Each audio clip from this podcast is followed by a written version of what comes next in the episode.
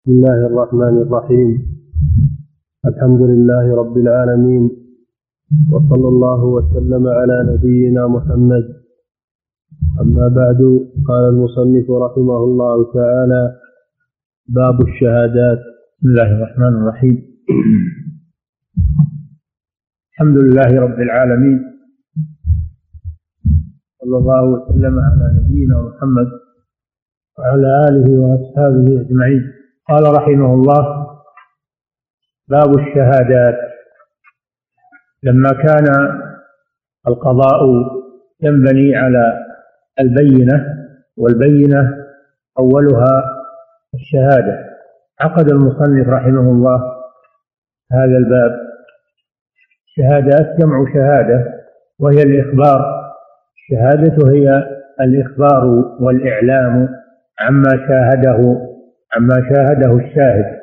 سمي شهادة لأن لأنه إخبار عما شاهده. والله سبحانه وتعالى ذكر الشهادة في القرآن في الدين في آخر سورة البقرة. يا أيها الذين آمنوا إذا تداينتم بدين فاكتبوه. إذا تداينتم بدين إلى أجل مسمى فاكتبوه. إلى قوله تعالى واستشهدوا شهيدين من رجالكم فإن لم يكونا رجلين فرجل وامرأتان ممن ترضون من الشهداء. فأمر الله سبحانه وتعالى بالإشهاد على عقد البيع المؤجل قطعا للنزاع وضمانة للحقوق لئلا تضيع. وقال وأشهدوا إذا تبايعتم. وهذا أمر إرشاد ليس أمر وجوب إنما هو أمر إرشاد للناس. وكذلك جاءت السنة ببيان الشهادة وأحكام الشهادة. وتحمل الشهادة فرض كفاية وأداؤها فرض عين.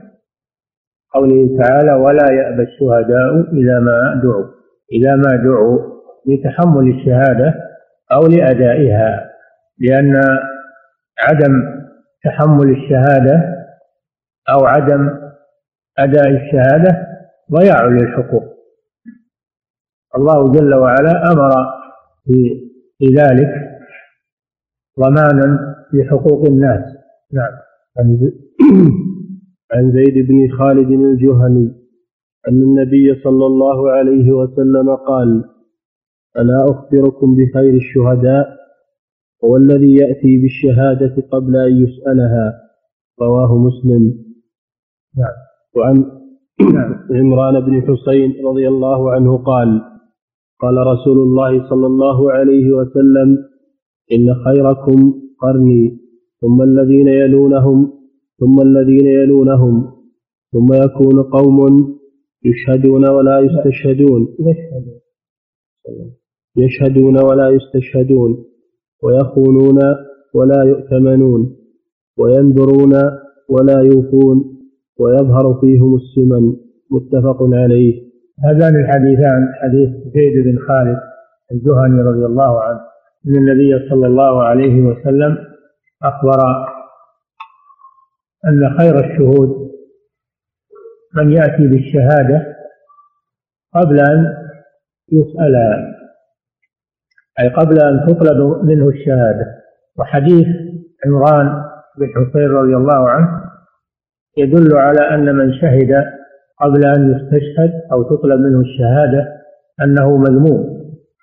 قال صلى الله عليه وسلم خيركم قرني ثم الذين يلونهم ثم الذين يلونهم.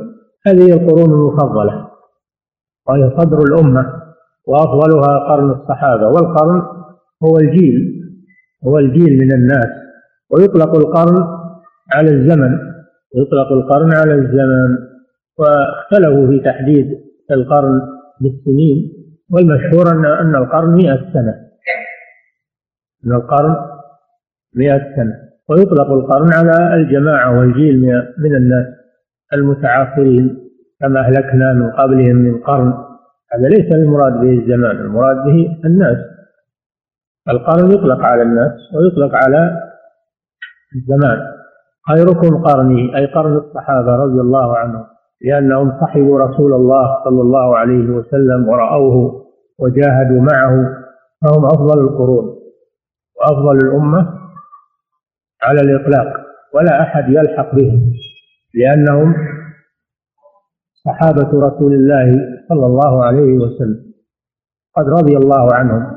قد رضي الله عنهم وعدلهم وأثنى عليهم رسول الله صلى الله عليه وسلم فلا أحد يلحق بهم من الأمة. ثم يليهم الذين من بعدهم وهم التابعون لأنهم شهدوا صحابة رسول الله صلى الله عليه وسلم وصحبوهم وتعلموا منهم فهم في الفضيلة يلون الصحابة. ثم من بعدهم القرن الثالث وهم الذين أدركوا التابعين ويسمون بأتباع التابعين. هذه هي القرون التي شهد لها النبي صلى الله عليه وسلم بالخيرية. قال عمران بن حسين رضي الله عنه فلا أدري ذكر بعد قرنه قرنين أو ثلاثة. ولذلك اختلف العلماء رحمهم الله هل القرون المفضلة ثلاثة أو أربعة قرون؟ صحيح أنهم ثلاثة ثلاثة قرون. ثم من بعدهم يأتي أناس تتغير أحوالهم عن أحوال القرون المفضلة. يشهدون ولا يستشهدون ويخونون ولا يؤتمنون وينذرون ولا يوفون. يظهر فيهم السنة. ذكر لهم أربع صفات مذمومة لأنه بعد القرون المفضلة حصل تغير في الناس. أما في وقت القرون المفضلة فإن الخير موجود بكثرة وإن كان في آخر القرن الثالث ظهر بعض المبتدعة ولكن بل ظهر في آخر عصر الصحابة ولكن كانوا كان المبتدعة مغلوبين ومكبوتين وإنما ظهر شرهم بعد مضي القرون المفضل. ظهر شرهم وصار لهم قوة شوكة.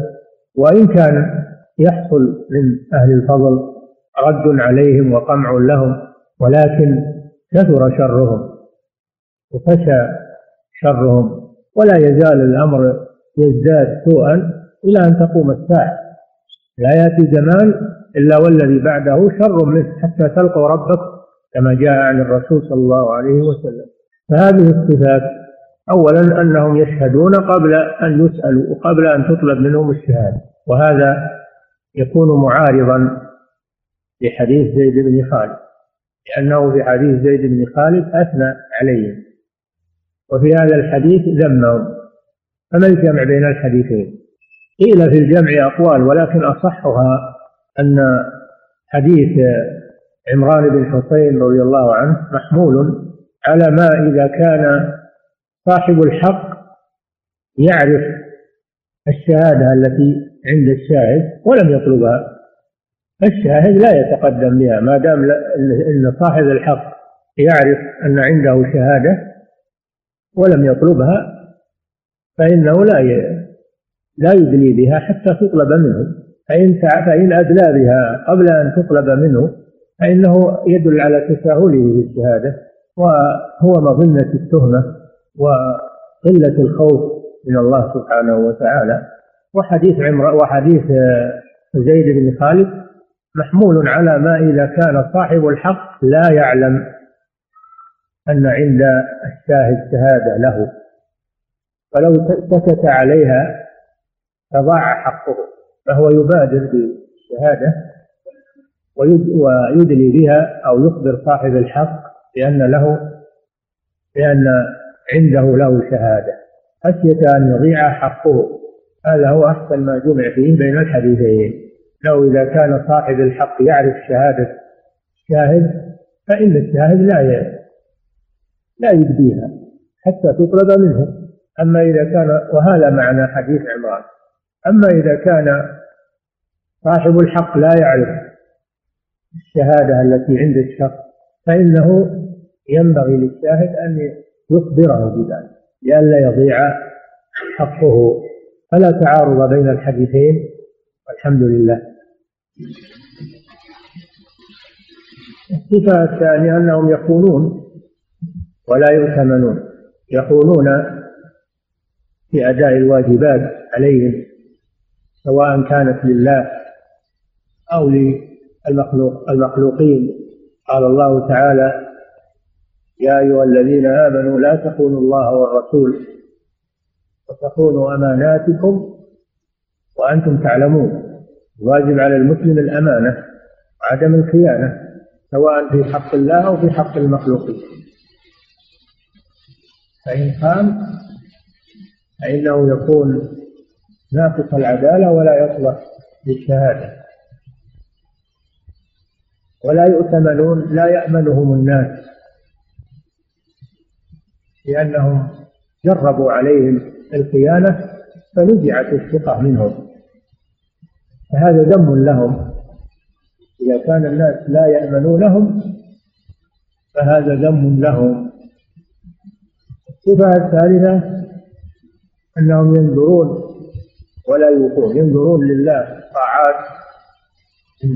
صدقة وصيام وحج وغير ذلك ولا يوفون بالنذر إذا التزموا لله شيئا من طاعته فإنهم لا يكون بنذرهم الله تعالى يقول وليوفوا نذورا ويقول يوفون بالنذر ويخافون يوما كان شره مستطيع والنبي مستطيرا.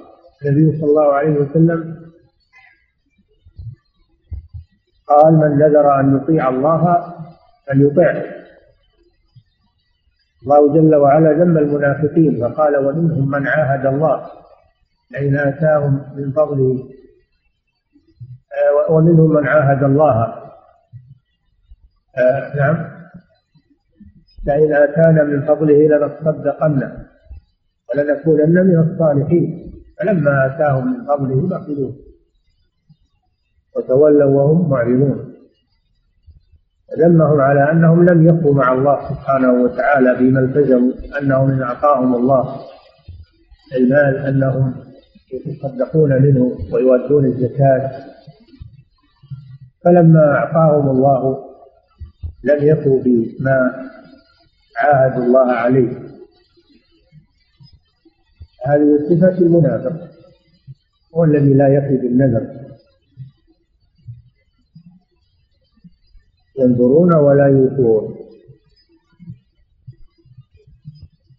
ونخشى أن يكون هذا الآن وقع في الناس أن كثيرا من ينظرون ثم يلتمسون المخارج من النذور ولا ينفقون على أدائها. يلتمسون الفتاوى والمخارج والحيل تخلص من النذور مع أنها حق واجب عليهم بإيجابهم على أنفسهم لله وعهد قطعوه مع الله سبحانه وتعالى الواجب على من نذر نذر طاعة أن يبادر بالوفاء. ولا يتملص بدور المخارج والفتاوى. ينذرون ولا يوفون. الصفة الرابعة يظهر فيه الثمن ثمن الأجساد لأنهم اشتغلوا بملاذ الدنيا شهواتها وهمهم بطونهم حتى ظهر عليهم السمن من ترفههم في هذه الدنيا. هذه صفة الإنسان لا لا يعطي نفسه كل ما تطلب وكل ما ما تشتهي لأن هذا يحمله على الأثر والبصر. ولا يكن همه بطنه. وأيضا يدل على أنهم غافلون عن الآخرة ومستغرقون في هذه الدنيا. هذه صفة ذم صفة ذم لهم الله جل وعلا ما ذكر المترفين إلا في الذم. إنهم كانوا قبل ذلك مترفين. ما أرسلنا في قرية من نذير إلا قال مترفوها. إنا وجدنا آباءنا على أمة وإنا على آثارهم مهتدون. فالمترفون دائما هم الذين يعارضون الرسل ويعارضون الحق. لأنه يتعارض مع ترفهم وشهواتهم. الترف صفة مذمومة. وهو الذي يظهر السمن من آثاره. الشاهد من هذا الحديث قوله يشهدون قبل أن يستشهدوا ما يدل على تساهلهم في الشهادة لأنهم لو كانوا يخافون من الشهادة لا توقفوا عنها حتى تطلب منهم. نعم. وعن عبد الله بن عمر رضي الله عنهما قال قال رسول الله صلى الله عليه وسلم لا تجوز شهادة صائم ولا قائمة ولا ذي غمر على أخيه ولا ذي غمر. ولا ذي ضمر على أخيه ولا تجوز شهادة القامع لأهل البيت. رواه أحمد وأبو داود. وعن أبي هريرة. نعم. هذا الحديث فيه بيان موانع الشهادة. فيه بيان بعض موانع الشهادة. المانع الأول لا تقبل شهادة خائن ولا خائن. وهذا سبق في حديث في حديث عمران الذي قبله. أن أصحاب الخيانة المعروفون بالخيانة لا تقبل شهادتهم لأنهم لا يؤمنون. ولا ذي غمر على أخيه والغمر هو البغض والحقد. فلا تقبل شهادة صاحب الغمر وهو البغض على أخيه المسلم لأن بغضه له قد يحمله على أن يشهد عليه بغضا لينتقم منه. ولهذا يقول الفقهاء لا تقبل شهادة عدو على عدوه لأنه متهم بالانتقام منه. فالغمر هو الحاقد المبغض للشخص لا تقبل شهادته عليه لأنه لا يؤتمن لأنه يريد التشفي التشفي منه. ولا نعم. شهادة ولا تجوز شهادة القانع. ولا القانع لأهل البيت. القانع هو الخادم. القانع هو الخادم. فلا تقبل شهادته لمستخدمه لا تقبل شهادة الخادم لمستخدمه لأنه يخشى أن يحيف معه. لأنه يطمع في عطائه وفي ماله فهو مظنة إذا كان الشاهد له منفعة عند المشهود له إنها لا تقبل شهادته له خشية أن يحيف معه. أما إذا شهد لغير مستخدمه فلا مانع. إذا توفرت فيه الأمانة إذا شهد لغير مستخدمه لا مانع. إنما لا تقبل شهادته لمستخدمه لأنه يحيف معه. فهذه موانع من موانع الشهادة. أولا الخيانة ثانيا العداوة وثالثا من يجر إلى نفسه نفعا بالشهادة. قد ذكر الفقهاء ذلك. ولا من يجر على لا تقبل شهادة من يجر لنفسه نفعا أو يدفع عنها ضررا. هذا من موانع الشهادة. نعم. والدليل هذا الحديث القانع لأهل البيت أنه يجلب لنفسه نفعا نعم. وعن أبي هريرة أنه سمع رسول الله صلى الله عليه وسلم قال لا تجوز شهادة بدوي على صاحب قرية. رواه أبو داود وابن ماجه. نعم. لا تقبل شهادة بدوي البدوي هو ساكن البادية. البدوي ساكن البادية. صاحب صاحب القرية هو ساكن الحاضرة.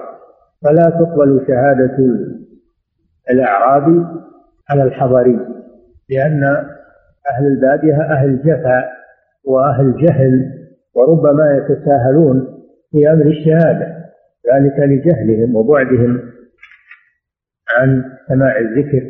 الله جل وعلا يقول الأعراب أشد كفرا ونفاقا وأجدر ألا يعلموا حدود ما أنزل الله على رسوله. لما كان البدوي مظنة الجهل في أمر الشهادة وعظم الأمانة فيها يخشى أنه يتساهل سهل في الشهادة. فهذا ما يدل عليه الحديث. ولكن النبي صلى الله عليه وسلم قبل شهادة الأعرابي على ثبوت هلال رمضان كما جاء في أن أعرابيا جاء وشهد عند النبي صلى الله عليه وسلم أنه رأى الهلال. قال له النبي صلى الله عليه وسلم تشهد أن لا إله إلا الله؟ قال نعم. قال تشهد أني رسول الله أن محمدا رسول الله؟ قال نعم. فقبل صلى الله عليه وسلم شهادته وأثبت بها دخول الشهر وأمر الناس بالصيام. دل على قبول شهادة الأعرابي وهذا الحديث يدل على المنع. والجواب والله أعلم أنه إذا كان الأعرابي غير متهم إذا كان الأعرابي غير متهم فإنها تقبل شهادته. كما في حديث الهلال أما إذا كان أنه يتهم فإنه لا تقبل شهادته لأنه ربما يتساهل في أمر الشهادة. نعم. وأما العكس وقبول شهادة القروي على البدوي فهذا لا مانع منه لأن القروي عنده علم وعنده معرفة بشروط أمور الشهادة فتقبل شهادته عليه. وعن عمر بن وكذلك تقبل شهادة البدوي على البدوي تقبل شهادة البدوي على البدوي ولكنها لا تقبل على القروي فقط. نعم. وعن عمر بن الخطاب رضي الله عنه أنه خطب فقال إن أناسا كانوا يؤخذون بالوحي في عهد رسول الله صلى الله عليه وسلم وإن الوحي قد انقطع وإنما نأخذكم الآن بما ظهر لنا من أعمالكم رواه البخاري. نعم هذا الحديث أورده المصنف هنا الاستدلال به على أن العبرة بالظاهر. العبرة بالظاهر وأما الباطن فلا نعلمه فما دام لا نعلم على الشخص مطعنا فإننا نقبل شهادته؟ إذا لم نعلم على الشخص ما يجرح عدالته فإننا نقبل شهادته لأننا لسنا مكلفين بمعرفة البواطن لأن هذه لا يعلمها إلا الله سبحانه وتعالى والأصل الأصل في المسلم العدالة. الأصل في المسلم العدالة. وهذا ما قاله عمر رضي الله عنه في خطبته. وقد حضرها المهاجرون والأنصار ولم يعترضوا عليه. يكون هذا بمثابة الإجماع من الصحابة رضي الله عنهم على أن الأصل في المسلم العدالة وأننا نبني على الظاهر وأما الباطن فأمره إلى الله. حيث قال رضي الله عنه إنه كان في زمن النبي صلى الله عليه وسلم ينزل الوحي على الرسول صلى الله عليه وسلم ويخبره بأحوال الناس وخفايا أمورهم كما فضح المنافقين فضح سرائرهم لأنه يعلم سبحانه وتعالى ما في القلوب. لما مات النبي صلى الله عليه وسلم وانقطع الوحي ما الذي يخبرنا عن بواطن الأمور؟ ليس عندنا. ما عند الرسول صلى الله عليه وسلم فنحن نبني على الظاهر فالأصل في المسلم العدالة. حتى يثبت عليه التجريح. نعم. وعن أبي بكرة رضي الله عنه عن النبي صلى الله عليه وسلم أنه عد شهادة الزور في أكبر الكبائر متفق عليه في حديث طويل. نعم. النبي صلى الله عليه وسلم قال لأصحابه ألا أخبركم بأكبر الكبائر؟ قلنا بلى يا رسول الله. قال الشرك بالله وعقوق الوالدين. وكان متكئا فجلس عليه الصلاة والسلام واعتدل. وقال ألا وقول الزور ألا وشهادة الزور. فما زال يكررها حتى قلنا ليته سكت شهادة الزور الزور الكذب. الزور الكذب. من التزوير وهو تزيين ظاهر الشيء والخداع. تزوير ظاهر الشيء وتنميته لأجل الخداع. هذا هو الزور. شاهد شاهد الزور ينمط كلامه لأجل أن يقبل وهو باطل. بكفره القول تزيين لباطله. والحق قد يعتريه سوء تعبير. فشاهد الزور هو الكاذب في شهادته. وشهادة الزور من أكبر الكبائر. الذنوب تنقسم إلى قسمين كما تعلمون. ذنوب صغائر وذنوب كبائر. والكبائر هي التي عليها حد في الدنيا أو وعيد في الآخرة. أو ختمت بغضب أو لعنة أو نار. فهذه هي الكبائر. أما الصغائر فهي ما نهي ما نهي عنه ما نهي عنه من الذنوب ولم يرتب عليه حد في الدنيا ولم يرتب عليه وعيد خاص في الآخرة. هذه هي الصغائر والكبائر بعضها أعظم من بعض أعظمها الشرك بالله عز وجل. الشرك هو أكبر الكبائر ثم يليه عقوق الوالدين لأن الوالدين لهما حق على الولد بمقابل ما قام به نحو الولد في صغره من الرعاية والتربية حينما كان الولد لا يملك لنفسه نفعا ولا ضرا ولا يعرف شيئا. فحنن الله عليه الوالدين فقام عليه وتعب لمصلحته. فإذا الواجب على الولد أن يكرمهما في مقابل إحسانهما إليه. وبالوالدين إحسانا. هذا هو الواجب. اعترافا بالجميل. ردا للجميل. فإذا عقهما إذا عصاهما وخالف أمرهما فهذا نكران للجميع وحق الوالدين يأتي بعد حق الله سبحانه وتعالى. واعبدوا الله ولا تشركوا به شيئا وبالوالدين إحسانا. وقضى ربك ألا تعبدوا إلا إياه وبالوالدين إحسانا. لا يا بني لا تشرك بالله إن الشرك لظلم عظيم. وصينا الإنسان بوالديه. حملته أمه وهنا على وهن فيأتي حق حق الوالدين بعد حق الله سبحانه وتعالى. فكما أن الشرك هو أكبر الكبائر كذلك يليه عقوق الوالدين. فهو في المرتبة الثانية بعد الشرك في القبح والتغليظ والعياذ بالله. الله جل وعلا أيضا ذكر أن من أكبر الكبائر قتل النفس بغير حق و آه، مع الشرك يعني بعد الشرك قتل النفس بغير حق والزنا. الذين لا يدعون مع الله إلها آخر ولا يقتلون النفس التي حرم الله إلا بالحق ولا يزنون. من يفعل ذلك يلقى أثاما في حديث ابن مسعود رضي الله تعالى عنه أنه قال للنبي صلى الله عليه وسلم أي الذنب أعظم؟ قال أن تجعل لله ندا وهو خلقك. هذا هو الشرك. هذا أعظم الذنوب.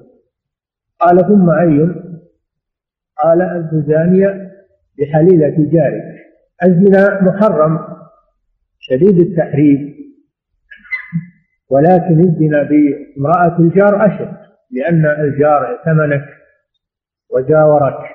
الواجب عليك أن تحافظ على حرمته ولا ولا تخن جارك. فإذا زنى بامرأة جاره فهذا أعظم أنواع أشد أنواع الزنا قال ثم أي؟ قال أن تقتل ولدك خشية أن يطعم معك. هذا في القتل. هذه من أكبر الكبائر هذه الثلاث الكبائر تختلف. بعضها أشد من بعض. ومن أكبر الكبائر كما في هذا الحديث شهادة الزور.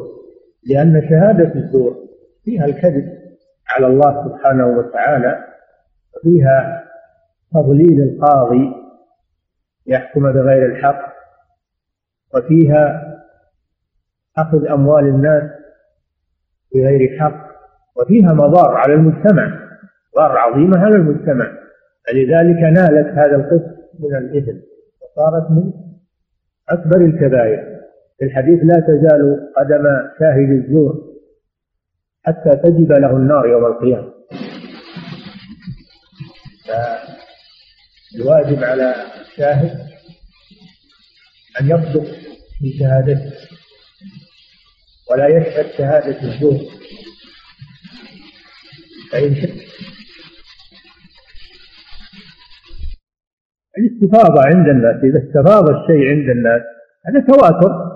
فلا بأس أن يشهد بالاستفاضة لأنها تنزل منزلة العلم. أما إذا كان ما عنده علم أو غلبة ظن وإنما عنده تردد أو شك أو ما يدري. ولكن يقول هذا أمر سهل أبى أساعد هالمسكين ومشي حاله ويشهد معه وهو ما يدري. فهذا أمر خطير ولا يجوز. هذا نعم. وعنه رضي الله عنه أن رسول الله صلى الله عليه وسلم قضى بيمين وشاهد. أخرجه مسلم وأبو داود والنسائي وقال إسناده جيد. وعن أبي هريرة رضي الله نعم. هذا الحديث فيه أن النبي صلى الله عليه وسلم قضى بيمين وشاهد. الله جل وعلا يقول استشهدوا شهيدين من رجالكم فإن لم يكونا رجلين ورجل وامرأتان ممن ترضون من الشهداء. هذا في الأموال في الأموال وما يقصد بها.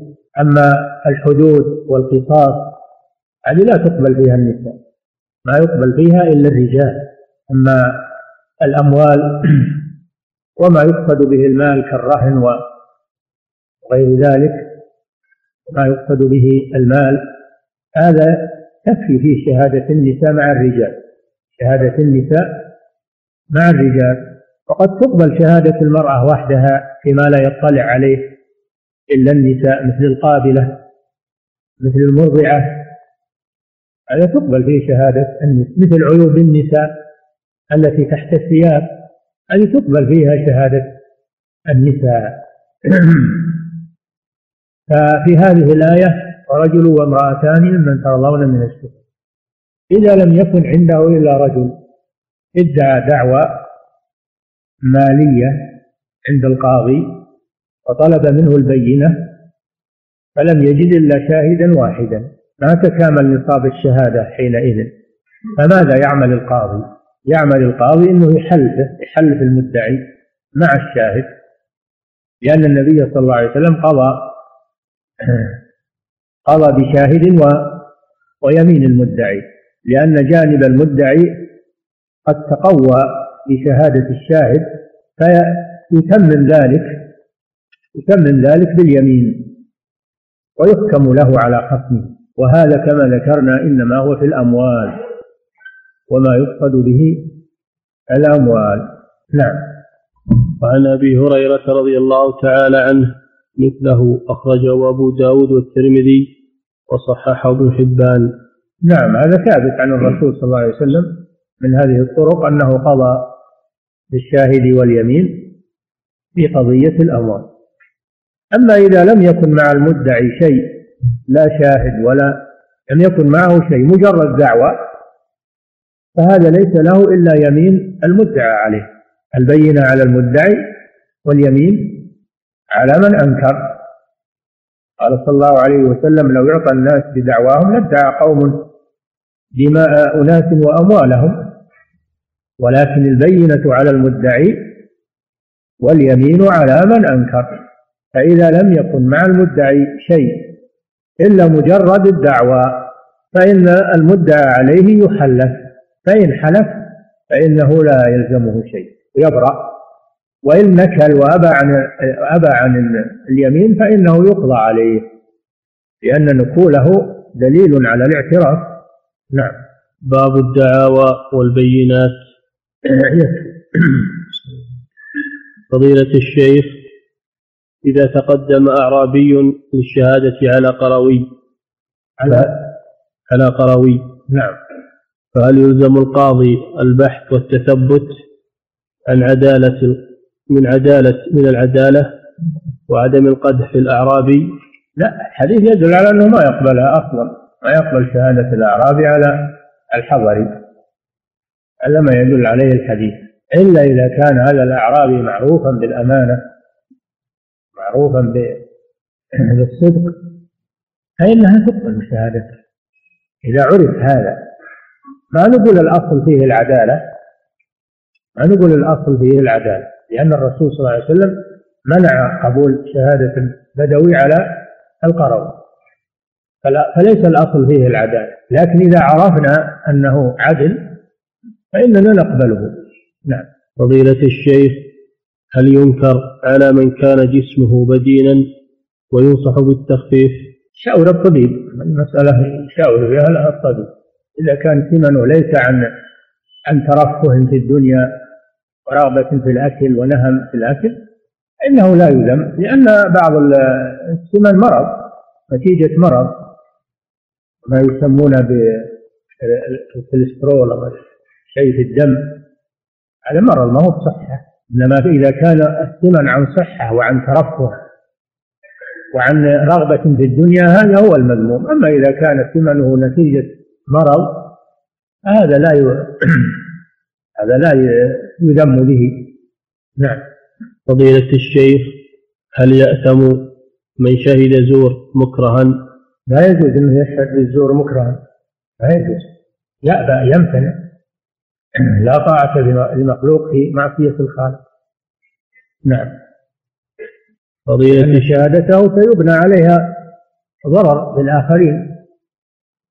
فلا يشهد ولو أكره لا يشهد. لا يشهد بذلك. لا يدفع الضرر عنه.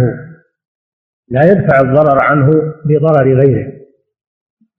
شيء معروف. نعم. فضيلة الشيخ هل يقوم التسجيل الصوتي أو الفيديو؟ مقام الشهادة في الحقوق والحدود. هذا قرينة يعتبر قرينة صوت. الصوت قد يقلد. هذه قرينة تعتبر قرينة ما يعتمد عليها مئة بالمئة لكن تعتبر قرينة من القرائن. الإمام ابن القيم له كتاب اسمه الطرق الحكمية. ذكر مثل هذه الأشياء القرائن. قرينة قد تكون قوية وقد تكون ضعيفة. ذكر هذا في في الطرق الحكمية. وهو كتاب جيد يحتاج إليه القضاة كثيرا. نعم. فضيلة الشيخ ذكرتم حفظكم الله القانع بمعنى المستخدم فهل الخادم الذي يعمل في البيت والموظفين والعمال الذين يعملون في في مؤسسات في المؤسسات لا تقبل شهادتهم إذا كانت في صالح جهات عملهم؟ هو الحديث ورد في الخادم في البيت. من يتناول الموظفين في الدوائر أو في الشركات هذا ما أدري ما أدري عنه. هل يتناوله الحديث؟ ظاهر أنه ما يتناوله لأن هؤلاء ليسوا مستخدمين وإنما هم عمال أو موظفون. لكن إذا كان الشاهد هذا خادم للمدير أو خادم للموظف هذا ما مثل صاحب البيت. لكن الموظف ما هو خادم للموظف الثاني ولا هو خادم للمدير. الموظف ما هو خادم الخادم المستخدم. هذا المستخدم هو الخادم سواء في البيت أو أو في الدوائر. نعم. فضيلة الشيخ هل يجوز لعن من لعنه الرسول صلى الله عليه وسلم؟ نعم. يجوز لعن من لعنه الله ومن لعنه رسول الله صلى الله عليه وسلم سواء كان معينا أو جنسا لعنة الله على الظالمين لعنة الله على الكاذبين أن أجعل لعنة الله على الكاذبين لعنة الله على الكافرين لعن الذين كفروا من بني إسرائيل الذين كفروا على لسان داود وعيسى بن مريم ذلك بما عصوا فالذين لعنهم الله سواء كانوا جنسا مثل الكافرين والظالمين والكاذبين أو أفرادا فهذا يلعن بلعنة الله ولعنة رسوله صلى الله عليه وسلم. أما من لم يلعنه الله ولم يلعنه الرسول صلى الله عليه وسلم فهذا لا يلعن. لا يجوز لعنه. نعم. قضية الشيخ هل تقبل شهادة الخادم على أهل البيت؟ نعم. شهادته عليهم تقبل لكن لا تقبل شهادته لهم. لأن شهادته عليهم ليس فيها اتهام إلا إذا كان بينهم خصومة أو عداوة. إذا كان فيه ما يوجب رد شهادته من خصومة بينهم أو عداوة بينهم أو كيد يكيد لهم لا تقبل شهادته. نعم.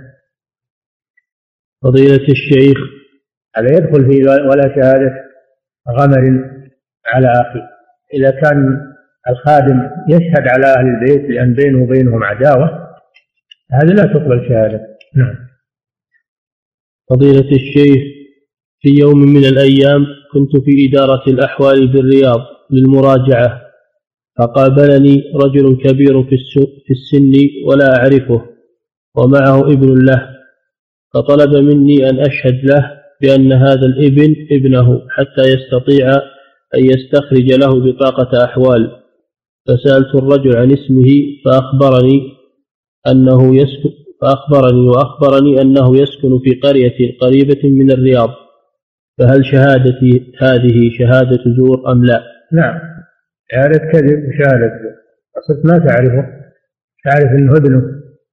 فلا تشهد معه. هذه دعوة منه أن هذا ابنه. ولا يجوز لك تشهد.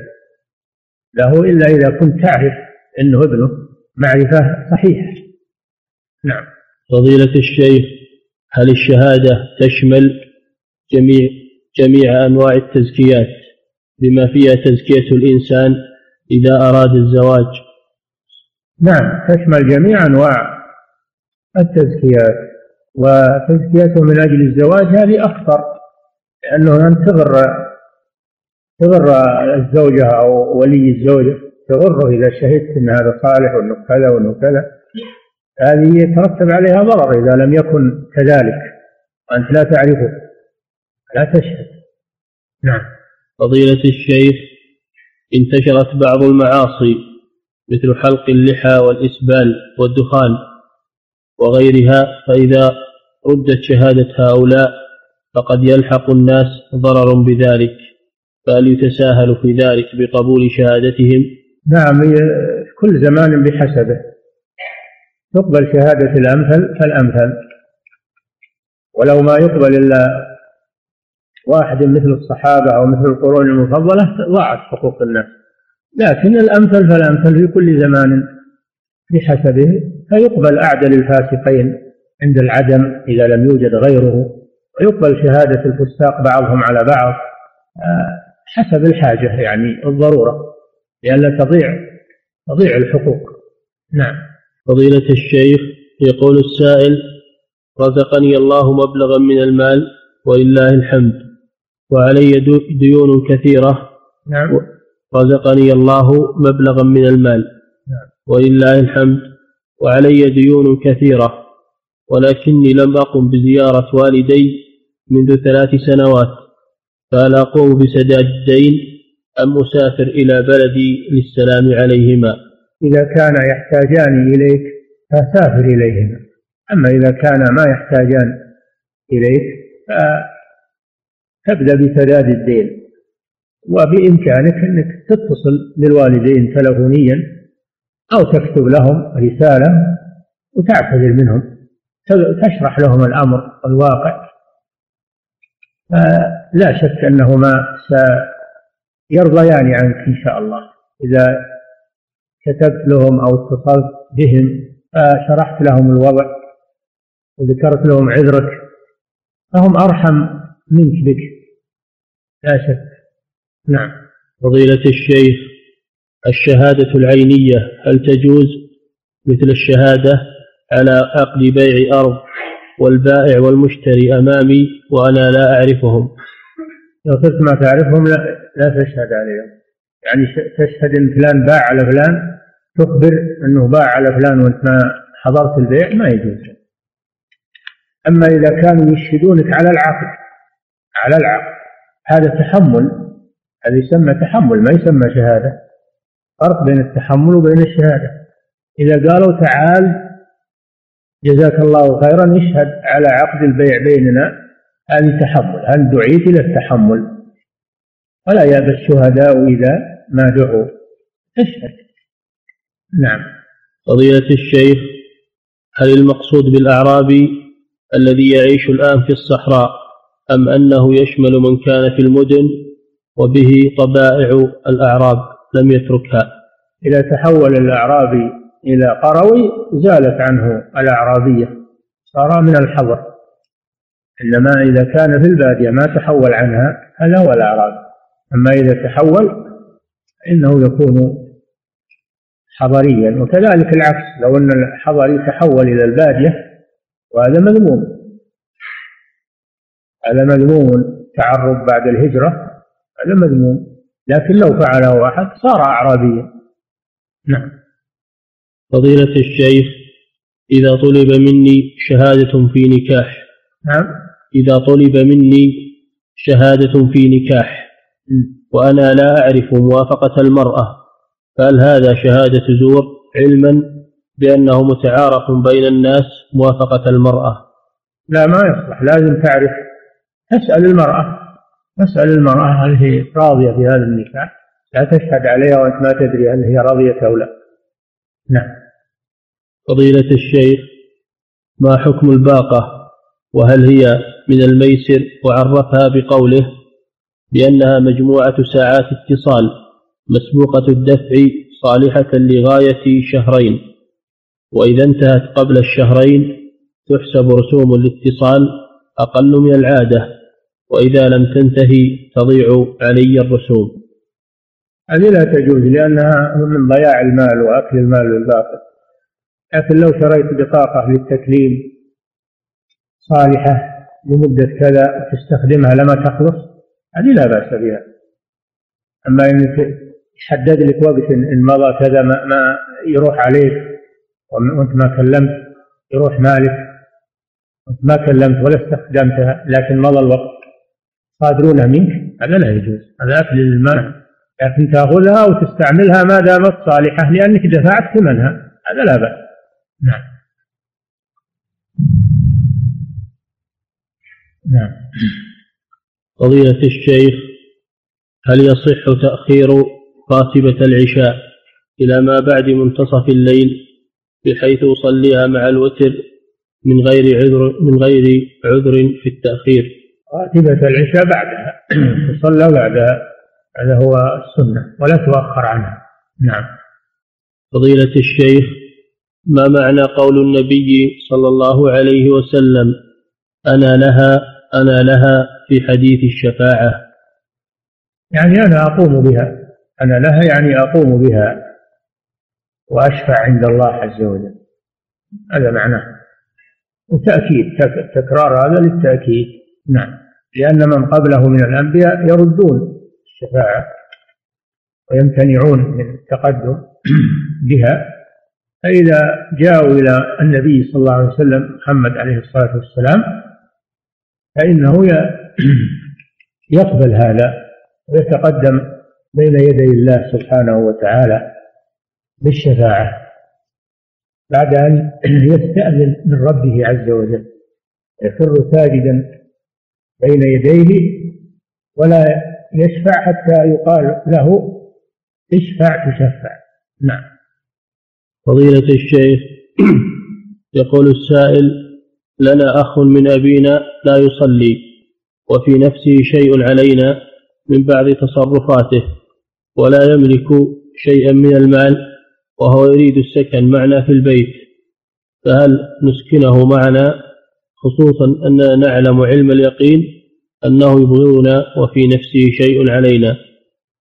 إذا كان ما معه شيء يسكن استأجروا له استأجروا له شقة أو أو غرفة أو ما تيسر استأجروا له خلوه يسكن. ولا تسكنونه معكم وهو ما يصلي. لأنه يلحقكم إثم من وجوده بينكم وهو لا يصلي. وقد يقتدي به. من يقتدي به من أولادكم فأبعدوه عنكم واستأجروا له سكن يسكن فيه. نعم. فضيلة الشيخ إذا قال الشخص علي الطلاق ما فعلت كذا وهو كاذب فهل تطلق زوجته أم يكون هذا في حكم اليمين الغموس؟ نحن قلنا إنما نفتي بالطلاق مسائل الطلاق تحتاج إلى تحقق تحتاج إلى تثبت. فعلى السائل أنه يراجع الإفتاء يراجع بسؤاله الإفتاء أو يروح لأحد القضاة في المحكمة ويقدم سؤاله إليه ثم هو يتولى التحقيق في هذه القضية. لأن أمر الطلاق ما هو سهل بعض الناس يفتي وفي طائرة بالهواء في أمور الطلاق. بدون أنه يتثبت وبدون روية وبدون علم ينزل الأحكام على غير محلها هذا لا يجوز. هذا مسائل فروج ومسائل حلال وحرام. لا بد من أن يراجع فيها الجهة المختصة إما دار الإفتاء وإما المحكمة. نعم. فضيلة الشيخ ما حكم الصلاة في في قبو المسجد. مع العلم بأنه لا يرى الإمام. ما كان داخل المسجد تصح الصلاة فيه ولو لم يرى الإمام. وتشترط رؤية الإمام إذا كان خارج المسجد. أما إذا كان داخل المسجد فيجوز أن يصلي بصوت الإمام ولو لم ولو لم يره نعم. فضيلة الشيخ يقول السائل أنا أذهب للعمل وسيارتي باتجاه القبلة. فهل يصح أن أتنفل وأنا أقودها وأستطيع أن أومي إيماء فلا تؤثر على قيادة السيارة. وفي المسير تنحرف عن القبلة. فهل صلاتي صحيحة؟ هذا في السفر هذا خاصة بالسفر أما في الحضر إذا وصلت المكتب صل ركعتين أو اللي تريد أو قبل أو قبل تطلع من البيت صل ركعتين. أما أنك تصلي بالسيارة هذا خاص بالسفر وهذا ما هو السفر نعم. فضيلة الشيخ قوله تعالى ولا يأبى الشهداء إذا ما دعوا هل هو لها؟ نعم. للوجوب في التحمل وجوب كفائي. وأما في الأداء فهو وجوب عين. نعم. فضيلة الشيخ ما حكم قول الرجل لأخيه المسلم لا تنسانا من صالح دعاك هذا قاله النبي صلى الله عليه وسلم لعمر. لما أراد عمر يسافر للعمرة قال له النبي صلى الله عليه وسلم لا تنسنا يا أخي من صالح دعاء فلا بأس هذا طيب. أنك تطلب من أخيك أنه يدعو لك. نعم. وهذا من هذا من التوسل الجائز المشروع. طلب الدعاء من الصالحين هذا توسل مشروع. نعم. فضيلة الشيخ إذا كنت مسافر ثم وصلت إلى بلدي فهل يجوز لي عند الوصول الجمع وقصر الصلاة؟ لا إذا وصلت بلدك اللي هو محل إقامتك انتهى انتهى القصر والجمع. أما إذا كان أنك مرتحل عن هذا البلد ارتحالا نهائيا ولا ولا تؤمل الرجوع إليه في المستقبل. يعني ما عندك نية ما عندك نية الرجوع إليه في المستقبل والانتقال إليه في المستقبل فلا بأس. إذا جئت وأنت مسافر لأنه صار ما هو بلد أما إذا كان لا أنه هو بلد ولكن أنت رحت لبلد آخر للعمل. ولو كان العمل طويلا لكن ما نيك تستقر في بلد العمل؟ نيتك الاستقرار في بلد في بلدك الأصلي بحيث لو انتهى العمل ترجع إلى بلدك. هذا لا تحصل إذا كنت في بلدك. نعم. فضيلة الشيخ هل تقبل شهادة الأخ لصالح أخيه أو أبيه؟ تقبل شهادة الأخ لأخيه لكن لا تقبل شهادة الابن لأبيه ولا شهادة الأب لابنه لا للأصل ولا للفرع. أما شهادته لأخيه فلا بأس بذلك. نعم. فضيلة الشيخ ما حكم لبس الثياب في بلاد الكفر؟ هل تعتبر لباس شفرة؟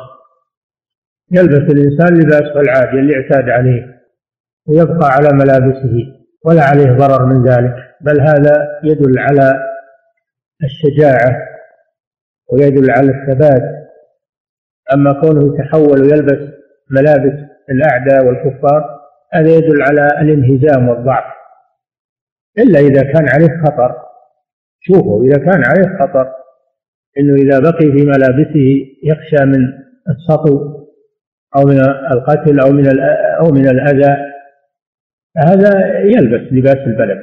أما إذا كان ما عليه خطر ولا خوف فهذا كونه يبقى في ملابسه لا شك إنه أحسن واصلح وأثبت. هم هداهم إلى جولا منا ما يلبسون ملابسنا. يبقون على ملابسنا. فكيف نحن بالعكس إذا ذهبنا إليهم؟ نترك ملابسنا ونلبس ملابسهم من غير حاجة ومن غير ضرورة انما للرغبة في ذلك والعشق عشق ملابس الكفار. هذا دليل على الضعف والانهزام. نعم. فضيلة الشيخ الأذكار بعد الصلاة. نعم. هل السنة فيها الجهر أم الإسرار؟ الفريضة سنة الجهر لأن هذا كان على عهد النبي صلى الله عليه وسلم. كانوا يجهرون بالذكر بعد الصلاة. وكان الناس يعرفون انقضاء الصلاة إذا سمعوا الذكر فهذا سنة. أما بعد النافلة فلا يذكر الله بدون رفع صوت. نعم. فضيلة الشيخ إذا سألني مديري في العمل عن أحد زملائي لذهابه خارج العمل؟ فهل علي أن أتستر عليه؟ وهل يعتبر تستري عليه شهادة زور؟ نعم إذا كان أنك تعلم أنه يذهب من غير حاجة وإنما يذهب لضياع العمل وعدم المبالاة. وطلب منك الإخبار عنه فإنك تخبر لأن هذا من باب النصيحة. ولو لم تخبر صار هذا من باب الضرر والمحاباة أن تخبر عنه من باب النصيحة أنه يذهب بغير من غير عذر. بل هو تساهل. إذا سئلت هذه أمانة يجب عليك أنك تخبر. ولا تكتم عليه لأن هذا من التستر على المخالف وعدم النصيحة نعم. فضيلة الشيخ يقول السائل أعمل في مجال الأسماك وعندي عمالة ولكنهم يتلاعبون بتجارتي وأكون بهذه الصورة خاسر فاشترطت عليهم تأجيرهم المحلات بنسبة تؤدى إلي كل شهر حتى أسلموا من التلاعب. فهل هذا جائز؟ هذا ممنوع صدر فيه فتاوى وفيه نظام يمنع أنه لا تؤجر المحلات للوافدين. وتصير باسم الوطني.